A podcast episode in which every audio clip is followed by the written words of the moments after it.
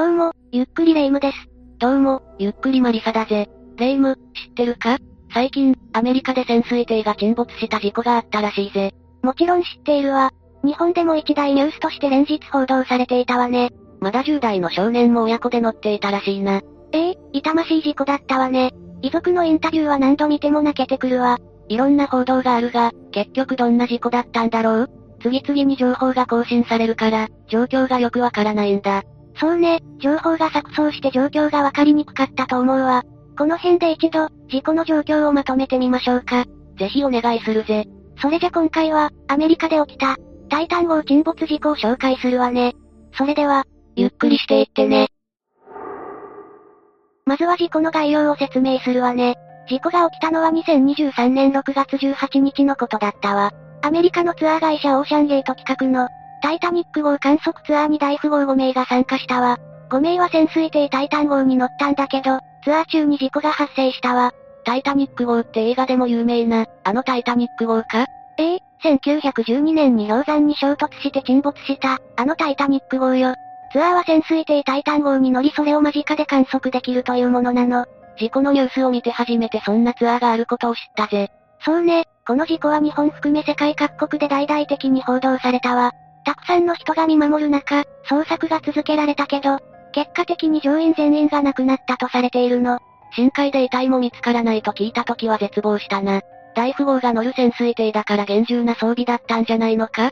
それがそうでもなかったらしいわ。事故について調査を進めるうちに、タイタン号には、致命的な欠陥がいくつも発見されたのよ。なんだって？じゃあ、運営会社の問題だったのか？じゃあここからは、ツアー内容について詳しく見ていくわね。事故が起きたタイタニック号観測ツアーは、一人25万ドルのツアーだったの。25万ドルってどのくらいだ？日本円で約3550万円よ。高いな。一体どんな大富豪が乗っていたんだ？参加者はツアー運営会社 CEO のストックトン・ラッシュね。彼が操縦を担当していたわ。乗客には投資会社の創業者で冒険家のハミッシュ・ハーディング氏もいたの。それにフランスの海洋学者ポール・アンリナル・ジョレ氏もいたわ。それからパキスタンの実業家シャーザダ・ダウド氏とその息子ね。タイタン号には、計5名が乗り込んでいたのよ。運営会社の CEO 自ら操縦していたんだな。海洋学者のナルジョレ氏は、80年代最初にタイタニック号を探索していたの。彼にとって、タイタニック号は生きがいだったそうよ。そしてラッシュ CEO の妻はタイタニック号沈没の犠牲者の子孫だったのよ。この夫妻、映画で見たことあるぜ。最後にベッドで抱き合いながら沈んでいった夫婦だよな。5人はカナダ東部のニューファンドランド島セントジョンズを出発したわ。約640キロ先の海底約3800メートルで、タイタニック号の残骸を探索する予定だったの。海底3800メートルってめちゃくちゃ深いじゃないか。富士山がすっぽり入ってしまうぜ。乗客はカナダのセントジョンズから母船に乗ったわ。それから、大西洋のタイタニック号沈没地点まで移動したのよ。その後、母船に積まれた小型潜水機タイタン号に乗り換えたの。通信でサポートを受けながら、タイタニック号の残骸が眠る水深3800メートルまで潜水したわ。観察が終わったら重りを外して水面まで浮上し、母船に戻って陸上まで帰還する予定だったわ。約8時間かけて、タイタニック号の残骸を鑑賞するツアーだったのよ。聞いてる限りは、全然問題なさそうに見えるぜ。じゃあ、タイタン号に乗り換えた後に事故が起きたということだな。その通りよ。タイタン号は6月18日の朝にタイタニック号の残骸にある、海底に向け潜水を開始したの。約2時間かけて海底に到着する予定だったわ。ところが、約1時間45分後に連絡が途絶えてしまったの。急に連絡がなくなるのは怖いな。一体何があったんだ？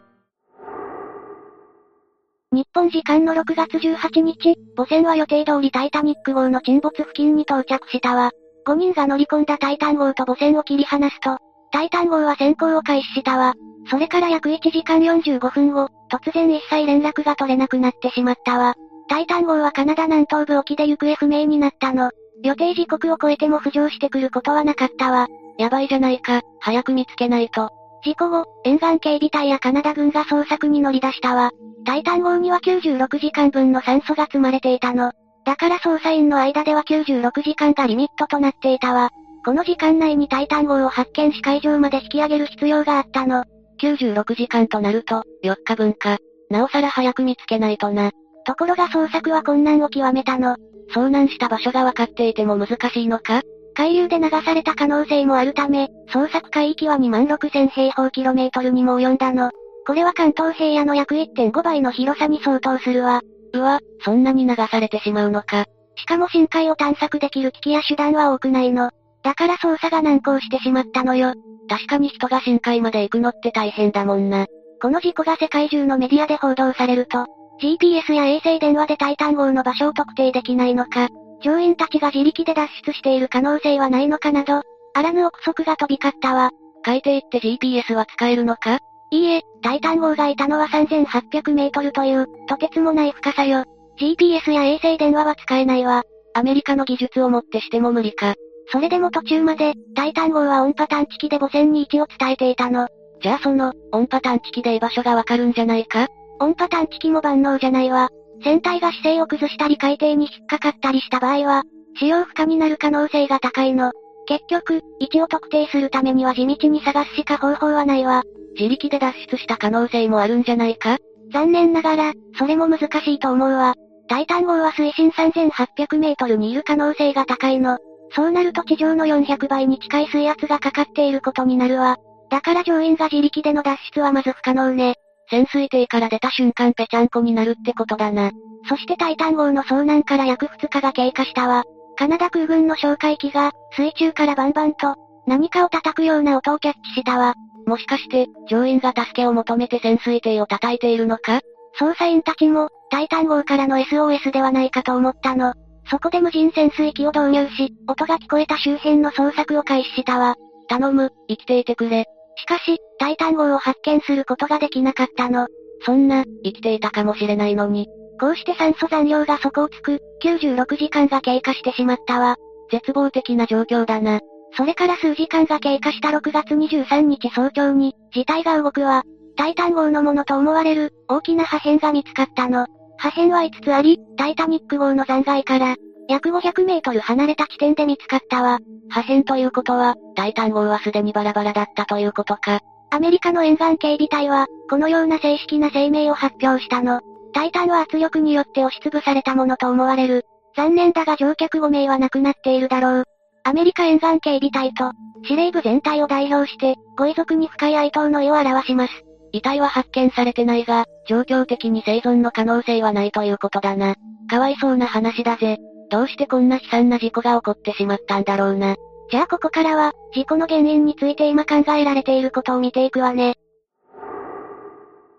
事故の主な原因は、タイタン号の構造上の欠陥にあったのではないかという説が濃厚よ。構造上の欠陥ってどういうことだ？参加費3550万円もかかるツアーなのに、安全じゃない潜水艇だったかもしれないのか？それを知るには、通常の深海を探索する潜水艇を知る必要があるわ。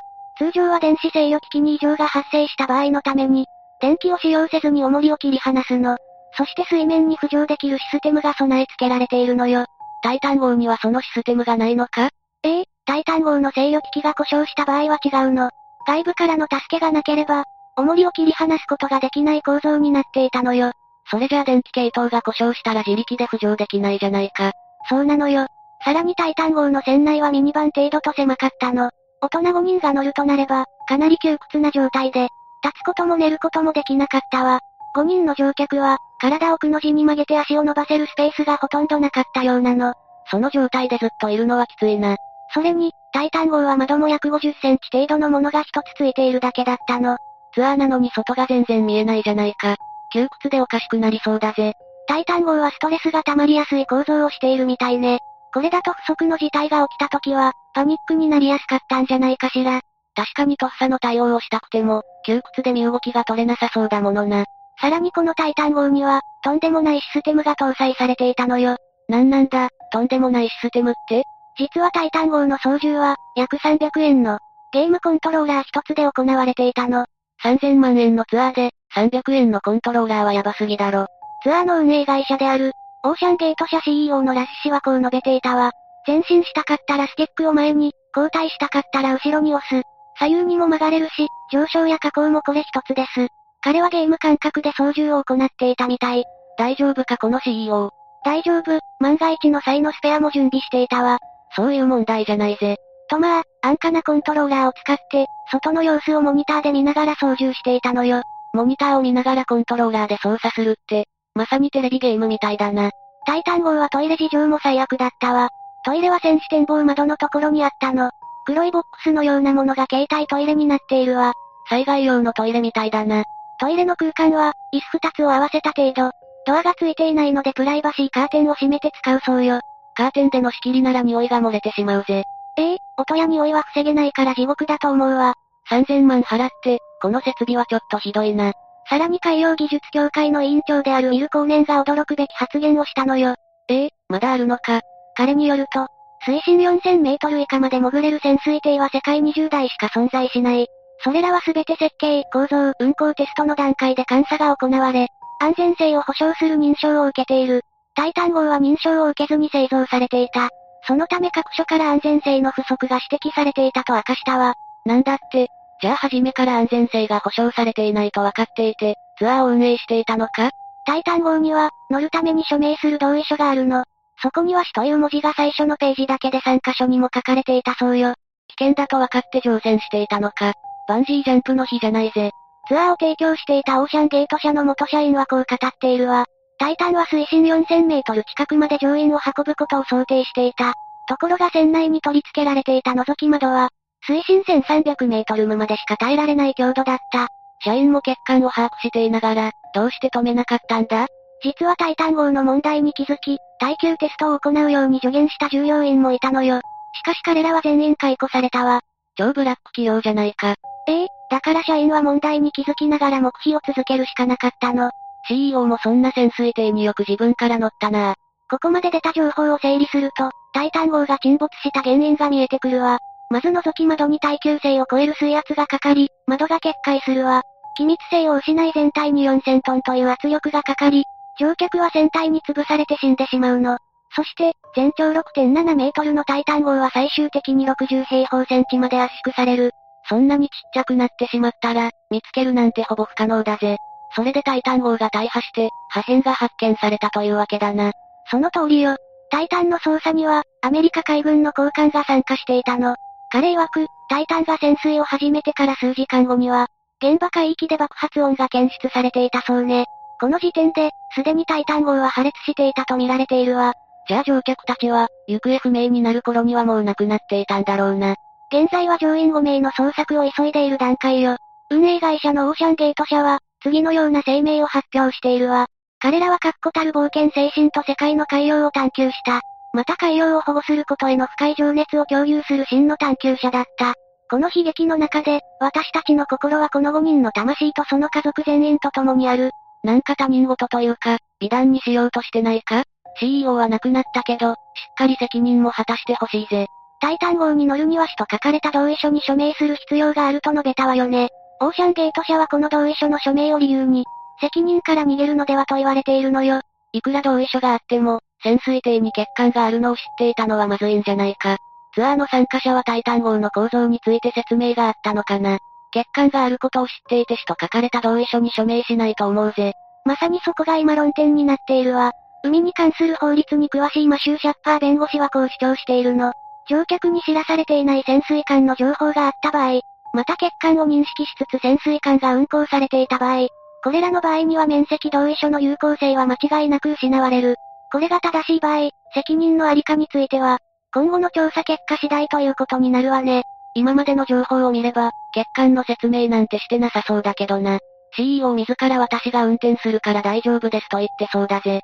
状況的にはそう見えるけど、法律を味方にするにはやはり証拠が必要よ。現在も捜査が行われているけれど、かなり難航しているようね。早く事故の全貌が明らかになってほしいぜ。今回の話はどうだった？一人3000万以上する参加費のツアーで、ここまで欠陥があったとは驚いたぜ。しかもその潜水艇をゲームコントローラーで操縦していたなんて信じられないな。今まで運営できていたことが不思議なくらいだぜ。実はこのタイタン号は過去にも通信が途絶えたことがあったそうよ。アメリカのテレビレポーター、デイビッド・ポーク記者が2022年の夏に潜水艇に乗ったの。彼はタイタニック号の残骸が眠る海底への潜行を体験して、ある異変に気づいたの。ある異変って？デイビッドはその日潜水艇ではなく海上の母船にある指令室にいたの。母船から潜水艇に短いテキストを送ることはできたけど、潜水艇の位置は確認できなかったわ。指令室内は静まり返り、異常に張り詰めた空気に包まれたそうよ。その後、母船のインターネットは切断され通信できなくなったの。絶対にヤバいことが起こっているじゃないか。デイビッドがラッシュにそれを問いただすと、ラッシュは真っ向から否定したわ。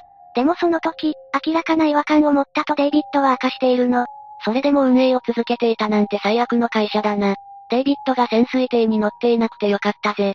他の乗客に聞いた体験談もあるわ。以前のツアーで通信が途絶え、2時間半にわたって、会場と連絡がつかなくなったそうよ。そういうのって、口コミサイトとかで広まったりしなかったんだろうか。メディアが大きく取り上げていれば、今回の事故はなかったかもしれないぜ。タイタンの安全性について、オーシャンゲートの元海洋事業の責任者が提言したの。すると元責任者は、企業秘密の漏洩で同社から訴えられたわ。そして安全性の問題を指摘したとして解雇されているの。完全に口封じじゃないか。マスコミも訴えられることを恐れて報道を規制していたかもな。その可能性は高いわ。結局被害者が出るまで、事実が明るみになることはなかったということね。ラッシュは自業自得だが、巻き込まれたツアーの参加者は悲惨だぜ。もうこんなことが二度と起こらないようにしてほしいな。本当ね。というわけで今回はタイタン号沈没事故について紹介したわ。それでは、次回もゆっくりしていってね。